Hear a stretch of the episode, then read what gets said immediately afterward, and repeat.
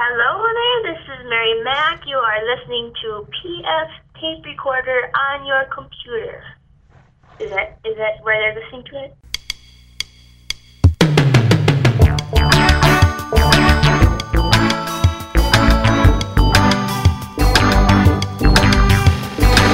Hello there, I'm PF. This is my tape recorder. Coming up, comedian and actor Rhys Darby goes from soldier to university student to comedy performer in his homeland of New Zealand. and we started performing in town just for a free beer. You know, we were students, and yeah, we'd knock on the doors of pubs and say, "Hey, look, we we got some jokes and, and some songs. Um, would you could we come in?" We'll hear more from Rhys in just a little bit, including how he found his way to America. Who doesn't love a good prank phone call? Well, besides me. Well, we do one anyway. And there's uh, some exciting news about the tape recorder coming up at the end of the show, but first, as always, fake news.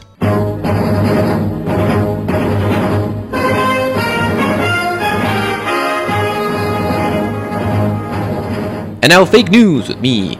Caroline Kennedy arrived in Japan on Friday to take her position as U.S. Ambassador, the first woman to serve in the post, and one who is from a political family familiar to many there. I bring greetings from President Obama, she said, after getting off the plane with her husband Edwin Schlossberg at Narita Airport. Ms. Kennedy took the post after getting congressional approval and was nominated after her check to the Obama reelection campaign cleared. This past week, a video popped up online of bellicose actor Alec Baldwin yelling at some paparazzi who were swarming his car, which contained not only his wife, but his newborn baby daughter. So, sure, that's annoying, and Alec was in the right to tell them to buzz off, only he didn't just tell them to buzz off, he called one of them, uh, well, he used a, a, a gay slur. Now, uh, you know, we all like Alec Baldwin's uh, politics, and he's a funny guy and everything, but I think we can all agree he's a dick. The world's largest cruise ship, a huddle of chairs with its sister ship Oasis of the Seas, will be temporarily removed from service this February to undergo unscheduled repairs to its propulsion system. Royal Caribbean's Allure of the Seas, which can hold 5,400 passengers and weighs in at 225,000 tons, needs to have some potholes filled on the four-lane roadway that runs the length of the ship.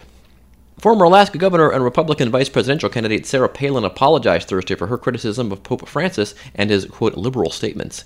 It was not my intention to be critical of Pope Francis, Palin wrote Thursday on her Facebook page. I was reminding viewers that we need to do our own homework on new subjects, and I hadn't done mine yet on the Pope's recent comments as reported by the media. Now, Palin is very supportive of the Pope, though she is a little weary of this helping the poor business. The Obama administration on Friday came out strongly in support of extending long term unemployment insurance past its current expiration date. Top economic advisor Gene Sperling said in a statement to the Huffington Post that there is no question that Congress should extend emergency unemployment insurance for more than a million workers who could be affected when benefits expire between Christmas and the new year. GOP leaders replied that, well, that's okay, but only if we can take away their health care. Though he champions the overtaxed little guy, Toronto Mayor Rob Ford grew up with wealth and political advantage under a fortune made with the industrial tagging and labeling business founded by his rags to riches father, who was a provincial parliamentary minister there in Ontario. Ford will soon be starting his own TV and radio show with his brother, who is also a councilman on the Toronto City Council. Ford made the statements while wearing his Toronto Argonauts jersey at a press conference, leading some to speculate that he might still be smoking crack. See, folks in Toronto don't really support the Argos, even though they should. China on Friday released fresh details of an ambitious economic and social reform plan promising to reduce the role of government across a broad front and unleash market forces. The reform blueprint released by official media appeared far more ambitious than the cautious statements in a communique released after a meeting of senior Communist Party officials that ended on Tuesday. It said China would speed up interest rate liberalization and open up the nation's capital accounts while encouraging the creation of more privately owned banks and set up a bank deposit insurance system. And basically, said one official, we're going to give all of the money to less than 1% of the population. That's worked out so well for you folks. And that's been fake news with me.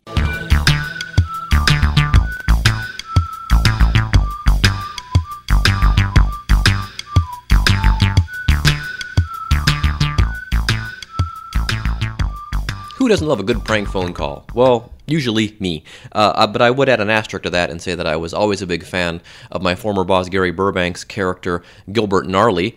Uh, in fact, that was probably the, my favorite thing that uh, we ever did on that show. When basically Gilbert Gnarly was was uh, like where most prank phone calls is they, they call up and pretend to be somebody and try to fool somebody into doing something. Gilbert Gnarly, like the comedy relied more on the fact that it was this character Gary created. Uh, it, it was this befuddled old man who lived in a retirement home, and he would get confused and call these companies and have all these really goofy questions. And and part of it was the people on the other end being tricked into believing the guy was for real, but a lot of it was the fact that just that somebody would be, you know, it was the character that was funny, and not so much the fact that they were fooling people. So if you go to pitsoff.com, you can actually listen to a free sample of Gilbert Gnarly. You can buy Gilbert Gnarly tracks, and then you can also listen to uh, Gary's more famous character, uh, Earl Pitts.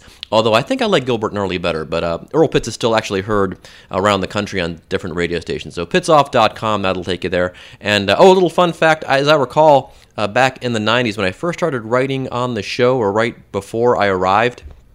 Um, the Jerky Boys were really big. You might remember them. They did prank phone calls and, and released them on CDs and stuff. And, and uh, word on the street was that they were going to sue Gary because for ripping off their idea because they also called people in character and did prank phone calls, uh, failing to realize Gary had been doing it for like years and years before those guys ever even re- recorded and released their first underground tapes. I thought that was kind of funny.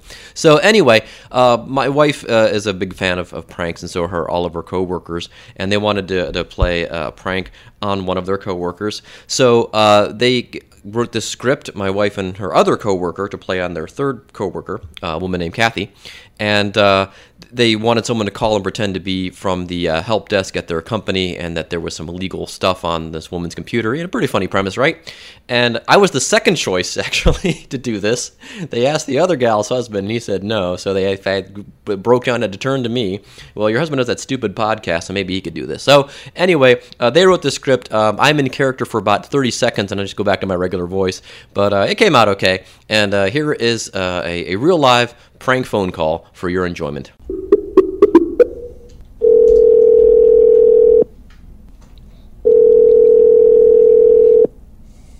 This is Kathy. Uh, hi, this is Chris uh, from Infotech Security. We're a partner with GBS Services. Is this Catherine Uh-huh. Ward? Yes, it is. Okay, is your T number? Uh, Yes. okay, uh, well, your computer was uh, brought to us after your upgrade to perform maintenance and uh, recycle. Uh, are you the original owner of this laptop? Um, I think so. Okay. Oh, I don't mean to alarm you or anything. It's probably nothing. Uh, but uh, we found a lot of material uh, on the laptop that is forbidden by. So we just wanted to see if uh, maybe someone had this computer before you. Oh, I don't know. I, how would I know that? Hmm. Okay. Well, uh, have you ever? What kind of forbidden material? Uh, well, I we've do been. social media work, so Okay. Well, have you for been? P&G, so that's why I'm asking what kind. Okay. Well, have you been involved in any illegal activities while at P&G, or perhaps uh, someone borrowed your computer without your knowledge? No, I can tell you this. I had the computer. I turned it back in for about six or seven months because I got a Mac and a Mac computer, and then um, I turned the Mac back in, and they gave me that computer back. So it was out of my. I didn't have it for like six to seven months.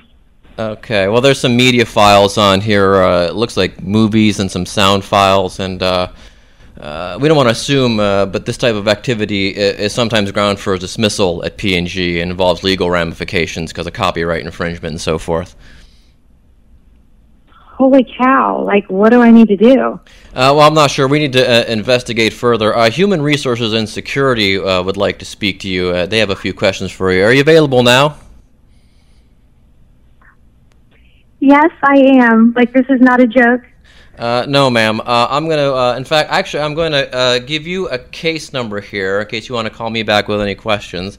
Uh, do you have something to write down uh, this case number with? Are you? okay. Uh, wait a minute. I, Claudia, are you for real? So I can hang up. Okay. Okay. Thank you. I just. Thank you. Okay, so I don't know if you can tell they fessed up at the end in the background that it was all uh, just a ruse, and I had a big finish there. I had my had my uh, uh, reference number I was going to give her, and then I was going to tell her that uh, the the human resources representatives that were going to talk to her were named Patty and Claudia, my wife and her friend, and that was going to be the big finish. But they they. Uh, uh, they they scuttled the whole thing before I could get to all that. So hope you enjoyed that. On to the interview. Looking for a place to find unique and affordable gifts this holiday season? Head to homeshirts.com, featuring logos of gone but not forgotten brands from Cincinnati, Cleveland, Indianapolis, Pittsburgh, Philadelphia, Milwaukee, and St. Louis, as well as some beloved defunct sports teams from these towns.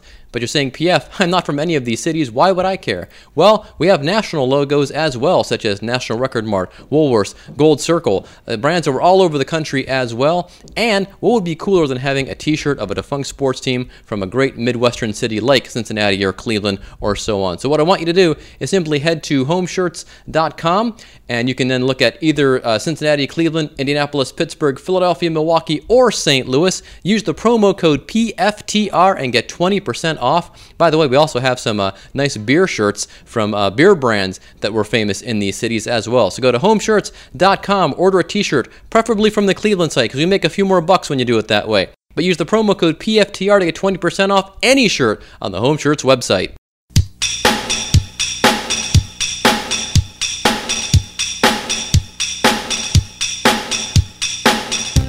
Rhys Darby is a stand up comedian and actor best known for his work as the manager on Flight of the Conchords. He's now based in America and is currently touring the US with his sketch influenced stand up comedy show. Here now is our interview with Rhys Darby.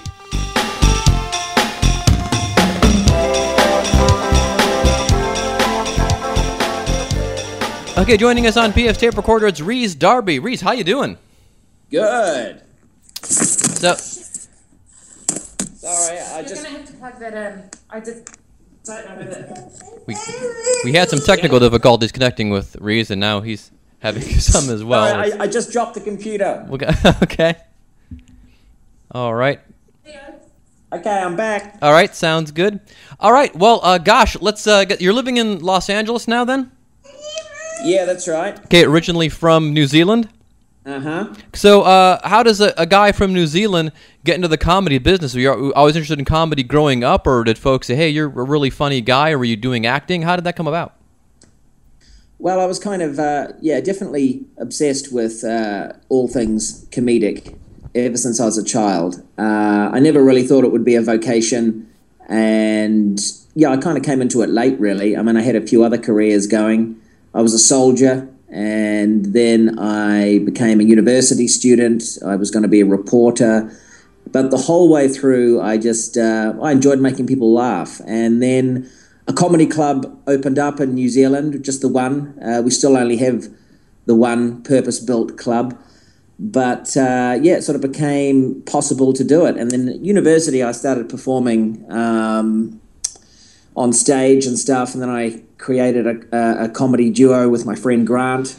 And we started performing in town just for uh, for a free beer. You know, we were students and we're having- we're sort of yeah, we'd knock on the doors of pubs and say, "Hey, look, we we got some jokes and, and some songs. Um, would you could we come in?" and uh, sort of went from there, really. And then and then I sort of made the move to to the UK and I started performing in uh, in the clubs all through um, Britain, and that's the story. Okay, so it- it's. Uh, I guess you, at some point you have to leave New Zealand if you're gonna. Uh, Yeah. Go. Okay. You got to make it. Yeah. Now, why not Australia? Um, well, you know, it's kind of like a, it's a it's a it's a step to the left rather than um, a leap to the front. I think for me, um, I've I was brought up with a lot of British uh, comedy on television, and so it made sense for me to go uh, go over there. And of course, the Edinburgh Fringe Festival, which Oh, I'm yeah. sure you've heard of, the biggest arts festival in the world, that seemed to be uh, like a giant leap dropped myself in that huge pool, and I did it with some other boys that I was hanging out with. Uh, we called it we called it ourselves the New Zealand Brat Pack.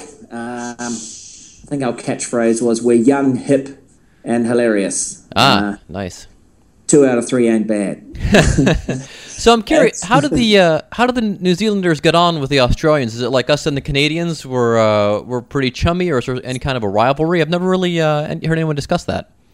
Well, there's definitely a rivalry, but it's it's based on sports, really. Okay. Uh, yeah, when we're all overseas, uh, we're the best best of friends. So it's kind of Ah. like when we're playing each other in, in sports or in politics back home. Uh, it's a love hate relationship. We're, we're very much the little brother to them. They kind of look upon us as uh, uh, an extra state for them. They, you know, Ah. they think they own us a bit, and we try and declare how we're an independent country and we're very different to them. And of course, we are in many Oh, yeah.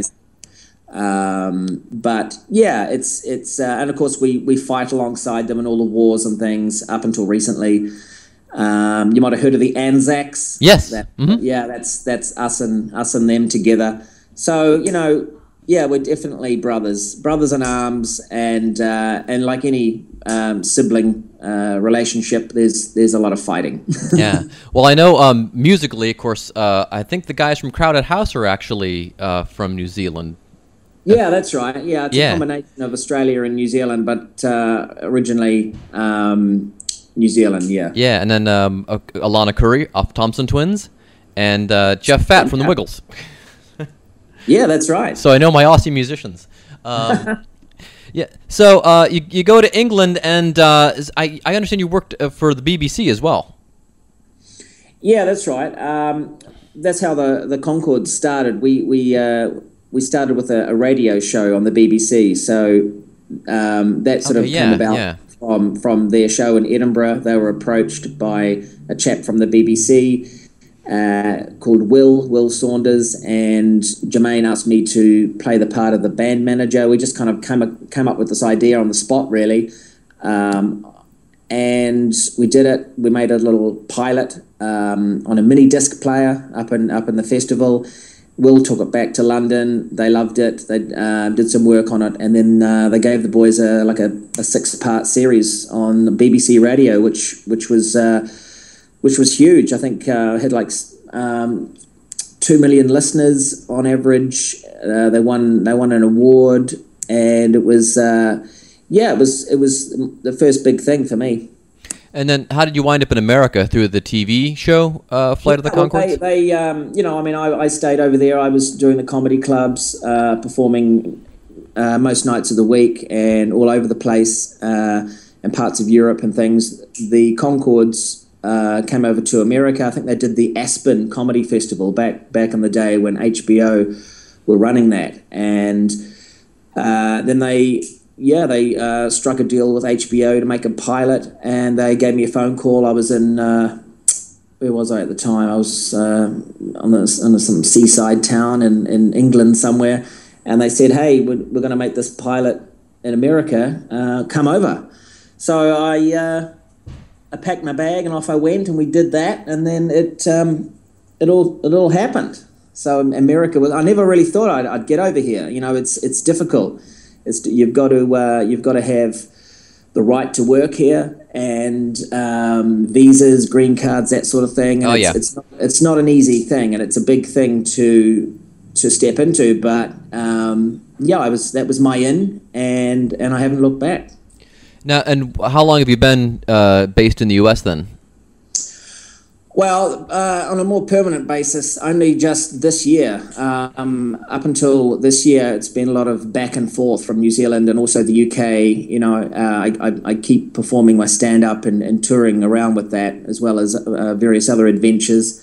Um, but yeah, uh, e- even during Conchords um, filming dates back in, in New York in, in 2007, 2008, uh, I would only be there for the for the four or five months time, and then I would you know come back uh, come back to New Zealand, or I think it was uh, London. I took back to after that. So it's it's really only been this year uh, that we've had more of a permanent fixture in in Los Angeles here. So Now, how are you finding Los Angeles as compared to New Zealand or even London for that matter? Yeah, it's it's good. I mean, compared to London, of course, very very different place. A lot more spread out. Um, I mean, there's probably uh, just as many people, but um, they're not sort of right up in your grill, so to speak.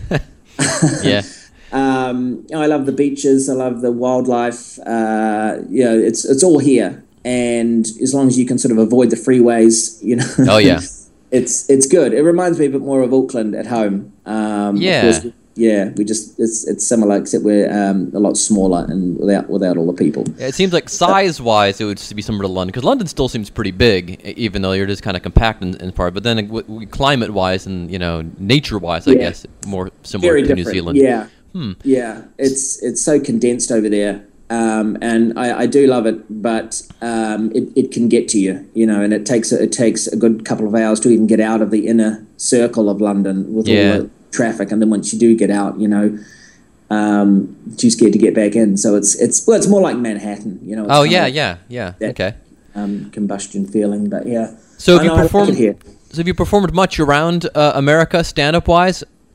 Uh, yeah, here and there, you know. Um, not, I mean, it's such a huge place. I've, I've only really dipped my toes in in various uh, cities. Um, so I've got a lot more to do, but I'm sort of concentrating on um, getting television stuff happening here in, in LA Okay. at the moment.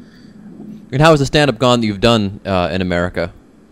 Really good. Yeah, really happy with it. I'm, I'm really, um, I'm surprised the, the amount of people that turn up, but I guess that's the, uh, goes to show how popular uh, the, the Conchord show was. There's, they, you know, they, they turn up and the audiences have been very, very cool. I've, I've really enjoyed performing over here. Well, and I think too, people are just fans of uh, who are fans of British humor.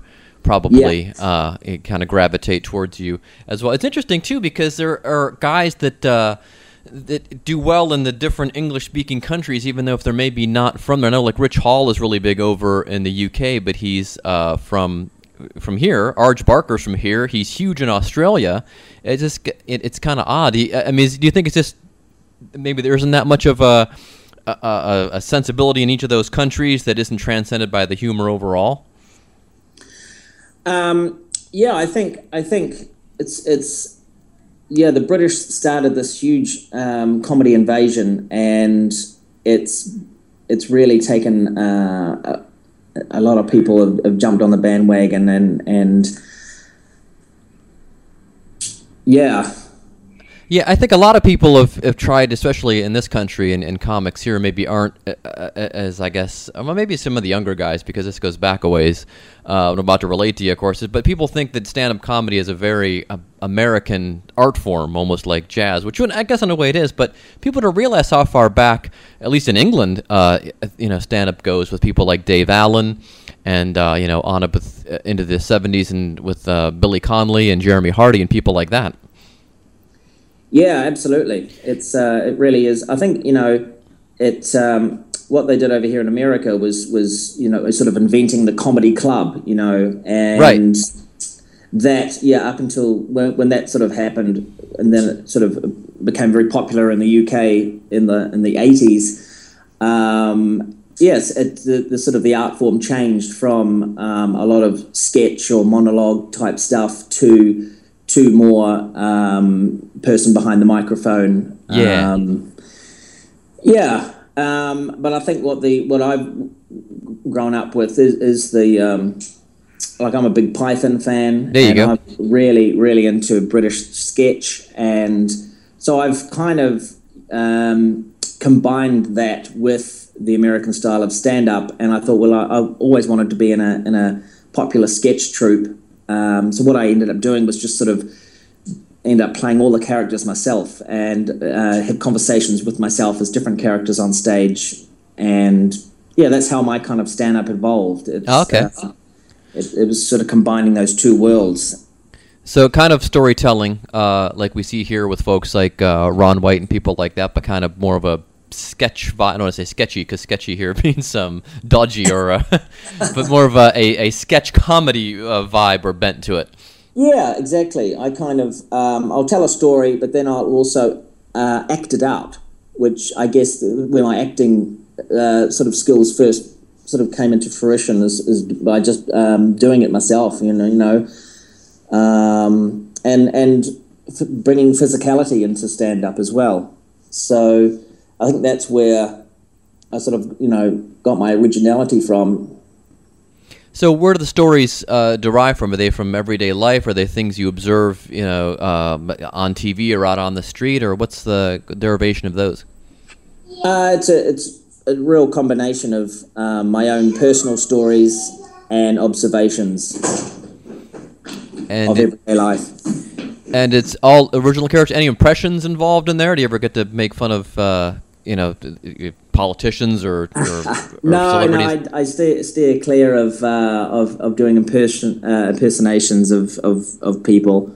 I don't know why. I just um, now and again something might sneak in, but really, it's I, I generally create my own characters and um, and yeah, just portray um, people that uh, come from my imagination.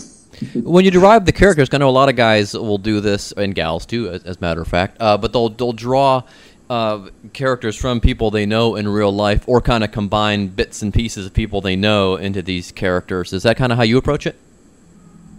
Um, yeah, I guess so. I think yeah, uh, the characters I come up with really are, are, the sort of people that I've I've met on a day to day basis, whether whether it be while I'm out shopping or uh, where I'm working somewhere or or on holiday somewhere. Uh, I guess I end up absorbing uh, characterizations from uh, people I meet, and uh, and then and then and then p- portraying them on stage, and people can relate to the type of characters I, I, portray because they've come across them in their life somewhere. So they've obviously made me crack up, and then I uh, remember them, and then I just sort of portray the type of people that you might run into when you're when you're overseas. So, being in America, have you discovered uh, new characters, or discovered maybe things are a little different that you want to uh, talk about and uh, make characters out of? Um, yeah, yeah, sure. Um, I haven't had the chance to do it yet. I'm still doing um, stuff that I've been working on for the last year or so. So um, currently now, just beginning to write a brand new show for next year. So now that I'm here in America, I think there'll be a lot more influence in, in this new show on uh, on people I meet around around this neighborhood, and it's kind of yeah, because I, I still like I'll be performing uh, my new show all through New Zealand and, and the UK, um, and then bringing it to to America, I'll have to decide whether the, the characterizations are you know have that universal appeal. For example, a lot of New Zealanders won't uh, relate to to American characters that I that I perform, so it's a tricky one. You know, you've got to find the right yeah. Uh, the that, right mix. The sweet spot, as we say. Yeah. Yeah. I know, uh, like, when Matt Kirshen came over here, one of the things he first discovered was how, uh, you know, how driving uh, is difficult over here and, and things like that. So I kind of added some, some life to his uh, to his stand up. And um, also, do you, I was just curious, do you, do you know Jake Johannsen, the comedian? Uh, I know the name. Yeah, his wife's a Kiwi. That's the only reason I ask. Oh, okay. And he's really uh, his two big passions travel wise are New Orleans and New Zealand. He goes every year to visit his wife's family. I thought maybe you'd run into oh. him and perhaps discuss uh, New Zealand, all things New Zealand. Oh no, I haven't. Okay, well, just, if you ever run into him, you can say, "Hey, I understand your wife's a Kiwi." Um, so, uh, what would be the ultimate gig then? Uh, eventually, maybe doing a feature film with all these crazy characters you have in your head, or uh, just playing bigger and bigger crowds and you you know, playing a big theater in town, uh, in each town, or how would you like to see that yeah. shake out? Well, I think I think a combination of all the above. I mean, I've uh, recently made a TV show where I portray eight different characters, um, so I've kind of done that, and hopefully we'll get to see that over here in America next year. Cool. Um, yeah, in terms of performing live, um, it's it's a difficult one because big gigs you know, sure, they're great. I mean, you know, it's, it's nothing like performing in front of 2,000, 3,000, whatever people. Uh, and I call that a big gig, by the way. I know you can get bigger, you can do arenas. Yeah. Well, but as a stand up, you know, I've got to say, it's the intimacy of the art form is a hell of a lot more uh, exciting than performing to, you know, 20,000 people. It just, the, the small intricacies of facial expressions and right. mm-hmm. sound effects and things that I make, physical uh, movements I do on stage, just um, will not be picked up by you know a huge crowd of people. It's it's you know most stand-ups will tell you that the best gigs are the intimate ones in small yep. clubs with low ceilings. Yep. Um, so it's a you know you know so it's it's uh, while it's, it's exciting to do huge huge theaters and I've certainly done a few um, I prefer the smaller gigs, and you know if they're packed out and it you know there's more than enough uh, laughter and vibe and, and, and, excitement from from a from a crowd that's filling a, a, small room. So I guess for me, and I've done a lot, um, would be to I guess just keep keep going to places I haven't been before and there's certainly a lot of that in America. yes, yeah. Well, like uh, back to Thompson Twins for a moment. I remember when they were in the '80s, uh, when they were touring around here. They, you know, they were saying going to America, it's like coming to a scaled down planet because you Oh, know, yeah. yeah, there's all these different you know cultures you, you run into, and you know, for some folks it works out, and other folks, you know. Uh, not so much, but I think for for you, I think it, you'll you'll find all kinds of interesting things. Uh, you know that you'll be like, oh wow, you know that never never thought of that before. So Yeah, and the thing I'm I'm blessed with is that um, the people over here have, have taken to me. I mean, you know, I'm I'm a complete alien. Uh, the way I sound and where I'm from, and you know, I, I at first I, I was worried whether they'd even um, take to me, whether I, I, I spoke too fast or my accent was so silly that they you know they couldn't take me seriously. But because of the shows I've done on TV and, and, and some films and things, I think people here have uh, have a sweet spot for me, and, and I've, I've really enjoyed that. And so I guess that's just um, I bring this innocence and uh, naivety along with uh, I, guess, I guess a lot of laughs. And yeah, I really appreciate um, how America have sort of have, have taken me under their wing. So yeah, I'll be here for a while now. Well, I think by and large, you'll find that we really enjoy uh, the the accent. And I would say uh, nobody speaks English like the English, first of all. But I would say a close second would be you guys, the Anzacs, and then Oh. and then we're just rubbish. Our and us and the Canadians are just. Yeah, I don't know what what went wrong. they're American English. There's nothing like it. You know, you spell things differently. Yeah, yeah, uh, yeah, how you want exactly. the lazy, the lazy way. That you spell it out sounds. You know, and a lot of it makes sense. You know. yeah, yeah. Um, so I don't know that we're sort of stuck in the middle, um, the the Commonwealth people, and uh, I guess, hey, it's all one big globe full of uh, happiness. It, it really is, yeah. Well, I really appreciate you taking the time today, and uh, you know, good luck the rest of the way, and I hope you have some good shows up there in Minneapolis, and hopefully we'll get you here in Cincinnati sometime as well. Yeah, absolutely. And uh, thanks for suffering through all the technical difficulties trying to get this thing set up. no worries. all right, thanks a lot, man. All right, thank all right, you. bye bye. Bye bye.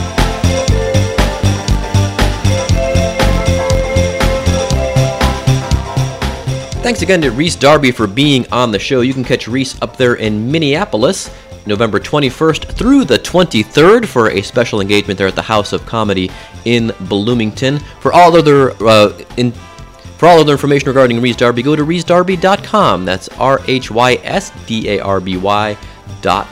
Okay, some uh, business to get to here. Some friends of the show need your help, uh, one of which is Paul Morrissey. Uh, we will have a link on the Podbean page. That's pfradio.podbean.com to a daily motion video. If you vote for it, he gets to perform uh, with the top five finalists at the Montreux Comedy Festival. And hopefully, we're not too late to help him out there. I already voted. Uh, you folks can vote and help him along. Also, go to uh, the Fiat USA Facebook page and click on the band pre link there. And then you're going to go to bands by genre, Americana, and you should be able to skip to page four, find Andy Hawk and the Trainwreck Endings, download Strawberry Smile. That will help them. They can get on a TV show if they get enough votes. And I think they're in really good shape right now. So let's get push them over the top there. Let me see what else is going on. Um, oh yes, here's a funny story. Uh, as you know, uh, Paul Mercurio, friend of the show, uh, Caleb Bacon, uh, who we're also friendly with, he has a podcast called Man School. Recommended. They are they are both on the Sideshow Network. It's a network of comedy podcasts. And I approached them this week and said, Hey, how, how could I get on the Sideshow Network with with my little show? And they were very interested. They went, to, I guess, to the Podbean site and saw all the great guests we have, and they were really excited. And then they listened to the show and they're like, gee whiz, PF, we really don't have a lot of. And picture me not looking at you in the face when I say this. We really don't have the bandwidth, you know, and, um, uh, so I guess uh, they didn't quite get what was going on with the show like you folks do. But uh, 2,200 of you a week do, and as I always say, that's 2,200 more than probably should be listening. So thank you all, and uh, we'll, we'll keep pushing along. Talking to some sponsors too, we have someone that is uh, interested. We have some other folks that, again, probably listened to the show and thought, mm, nah, no thanks.